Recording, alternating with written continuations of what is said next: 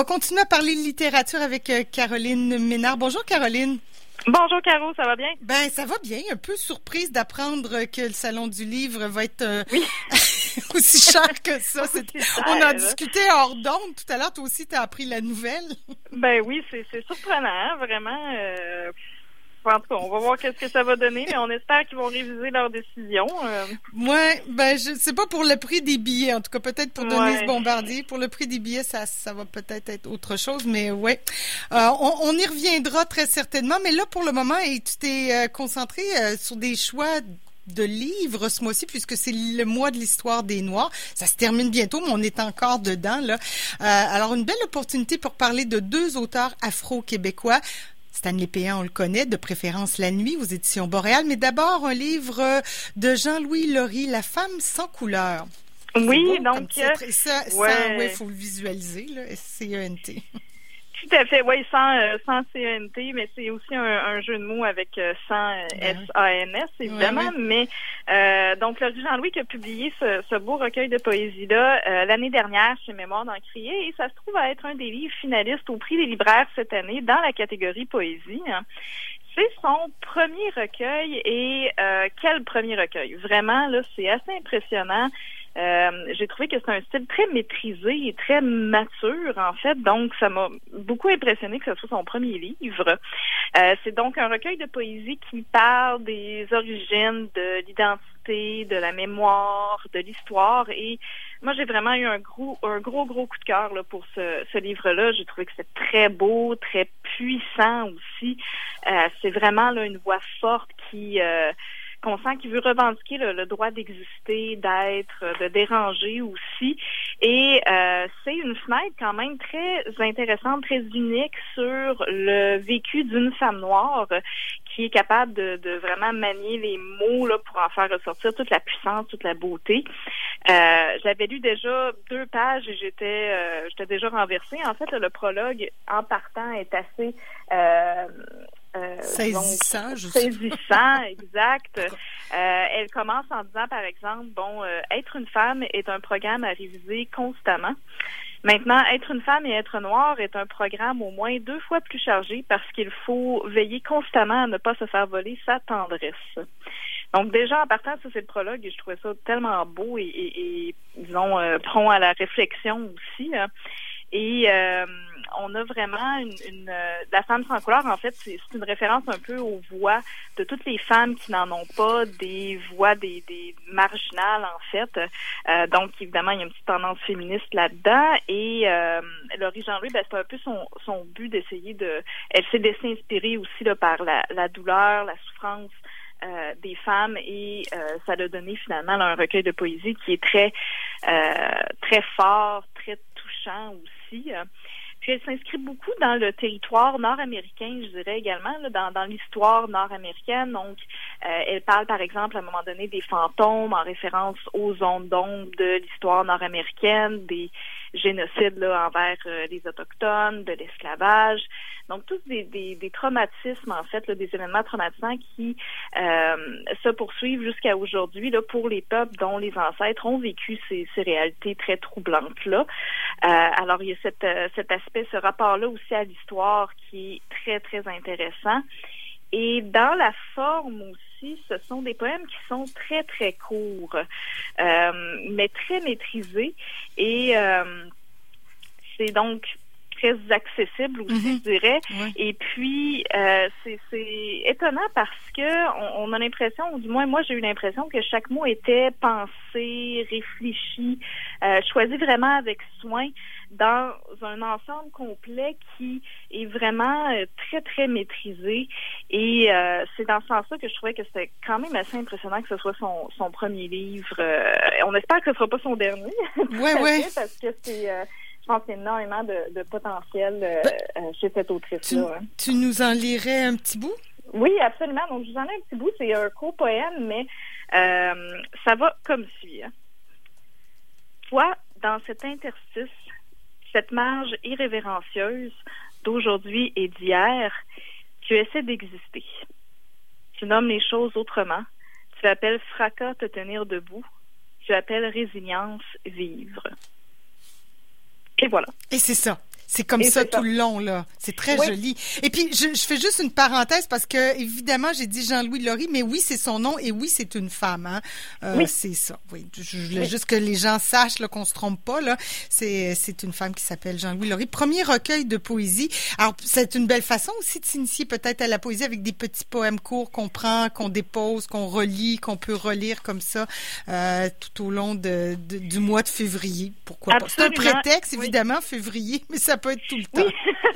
évidemment. Idéalement, il faut, faut, faut lire des, des ouvrages euh, d'auteurs et d'autrices de la communauté noire à l'année longue, mais euh, février est un bon euh, point de départ, disons, là, pour pour débuter. Puis moi personnellement, je me suis dit, c'est vrai que j'en ai pas assez, donc j'ai profité de ce mois-là aussi pour essayer de lire beaucoup d'ouvrages qui étaient dans ma pile à lire, disons, d'auteurs issus de la communauté noire. Je me suis dit, ah, ben profitons-en pour pour essayer de découvrir euh, des nouveaux euh, auteurs et nouvelles autrices. Et une fois que c'est parti, après, on a le goût d'en lire. C'est juste un point de ah départ parfois. Mémoire d'Encrier, donc, qui fait un travail extraordinaire au niveau des publications. C'est vraiment un, beau Très travail. Très maison d'édition. Oui, oui, vraiment.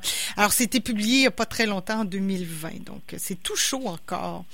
Un autre livre, de préférence La Nuit, de Stanley Péan, qui, euh, qui lui se passe de présentation, qui est plus connu, ben, peut-être en tout cas, mais qui est plus connu tout de même.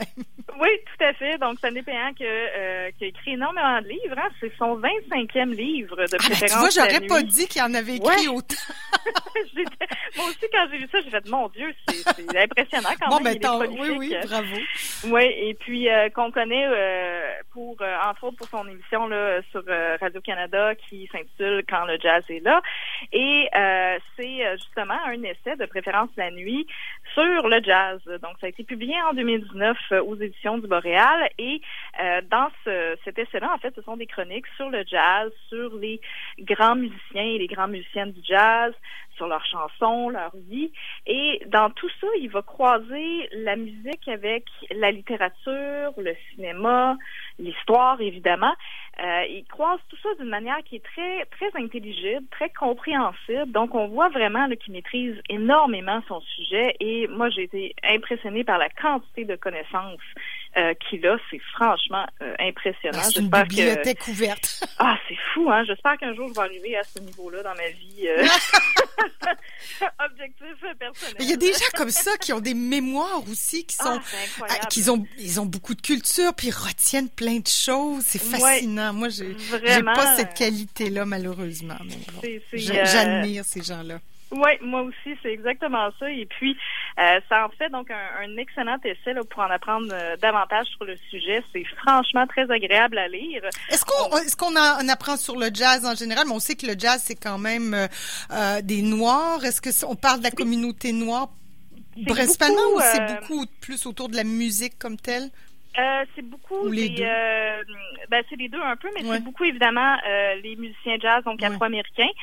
quoi qu'on parle un peu d'Oscar Peterson aussi du côté canadien québécois. Et puis il y a quand même des, des jazzmen blancs, bon, Chad Baker entre autres, mais c'est sûr que la majorité, donc, c'est des, des jazzmen afro-américains. Et c'est ce qui est intéressant aussi avec le livre, c'est qu'il y a une grande place qui est donnée à l'histoire des afro-américains dans la création musicale jazz. Donc ça, c'est hyper intéressant parce que le jazz est une musique très politique, en fait. Mhm. euh, il y a énormément de morceaux jazz qui ont été rédigés euh, en réaction à des événements historiques, en réaction au traitement des Noirs en Amérique du Nord.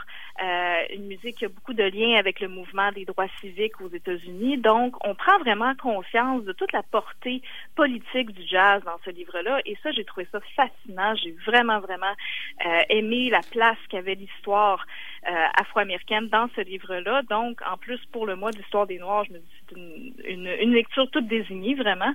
Et euh, je, je disais une entrevue que Stanley Péan avait donnée à la presse quand le livre avait était sorti.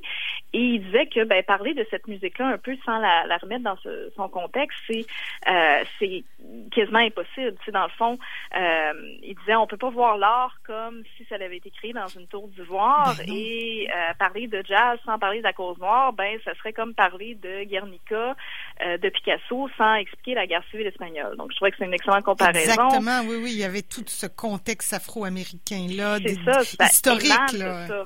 Exactement. Donc dans, dans ce sens-là, moi ça l'a bonifié cet aspect politique-là, ça l'a bonifié vraiment mon, mon rapport, mon propre rapport personnel au jazz, qui est une musique que j'aime beaucoup. Et euh, c'est vraiment, je dirais que ça, ça, ça, va me faire écouter les pièces différemment. Et euh, c'est vraiment, ça, ça, ajoute de quoi à l'interprétation le personnage, je dirais, de, de la musique euh, jazz en soi. Donc, c'est vraiment un, un, essai hyper, hyper intéressant à découvrir. Euh, évidemment, ça allonge une liste de musiciens et de musiciennes à découvrir. Ça, c'est sûr et certain. Aussi, aussi ouais, j'imagine. Tu vas dans des zones que moi, je connais pas, des, des, des musiciens, musiciennes que je ne connais pas. Oui, ben c'est ça aussi. Hein, j'aime beaucoup, j'aime beaucoup le jazz, mais moi, bon, je connais les, les grands noms. Bon, Miles Davis, John Coltrane, euh, Duke Ellington, tout ça, mais euh, j'ai pas des, des, des, connaissances incroyables sur le sujet. Et effectivement, en lisant ce livre-là, je me dis, ouais, finalement, c'est très, très vaste et très diversifié et j'en connais pas beaucoup euh, sur le sujet. Donc, euh, c'est, euh, ça nous fait faire beaucoup de, de belles découvertes et dans mon cas, ben, ça m'a fait acheter un, un vinyle après. Ah bon, ben tu vois. c'est sûr que ça, ça peut déboucher là-dessus aussi. Hein. OK. Ben, est-ce que tu as un petit court extrait? Là? Je sais que le temps file, mais euh, un mini extrait pour terminer. Un mini extrait, donc, euh, où euh, il va parler, entre autres, de, de Martin Luther King. Alors, ça va comme suit. Hein. dans, son, dans son allocution prononcée en ouverture du Festival de jazz de Berlin en 1964, Martin Luther King attribuait à cette musique une partie de la force du mouvement des droits civiques. Le jazz parle de la vie, les blues racontent les vicissitudes de l'existence. Et si vous y réfléchissez un instant, vous constaterez qu'ils prennent les réalités les plus difficiles de la vie euh, et les mettent en musique pour faire naître un nouvel espoir ou un sentiment de victoire. C'est une musique triomphante. Hmm. Le jazz moderne perpétue cette tradition en chantant les aléas d'une existence urbaine plus compliquée. Lorsque la vie elle-même n'offre ni ordre ni signification, le musicien crée un ordre et une signification à partir des sons de la terre qui émanent de son instrument. À ne pas en douter, Martin Luther King aimait profondément le jazz qu'il concevait comme une musique universelle. En définitive, le jazz lui a bien rendu. Ouais. Écoute, c'est super clair. En tout cas, j'imagine que tu as choisi un bon extrait ou si c'est comme ça tout le long, euh, c'est vraiment fantastique. oui, vraiment, très très bel essai. Hein. OK, alors de préférence la nuit, tout ça est sur les réseaux sociaux. Si on veut avoir une couverture, allez chez son libraire, je veux ce livre-là. oui. Caroline Ménard, merci beaucoup pour cet entretien. Ça me fait plaisir. Une bonne journée. Bonne journée, bonne fin de semaine.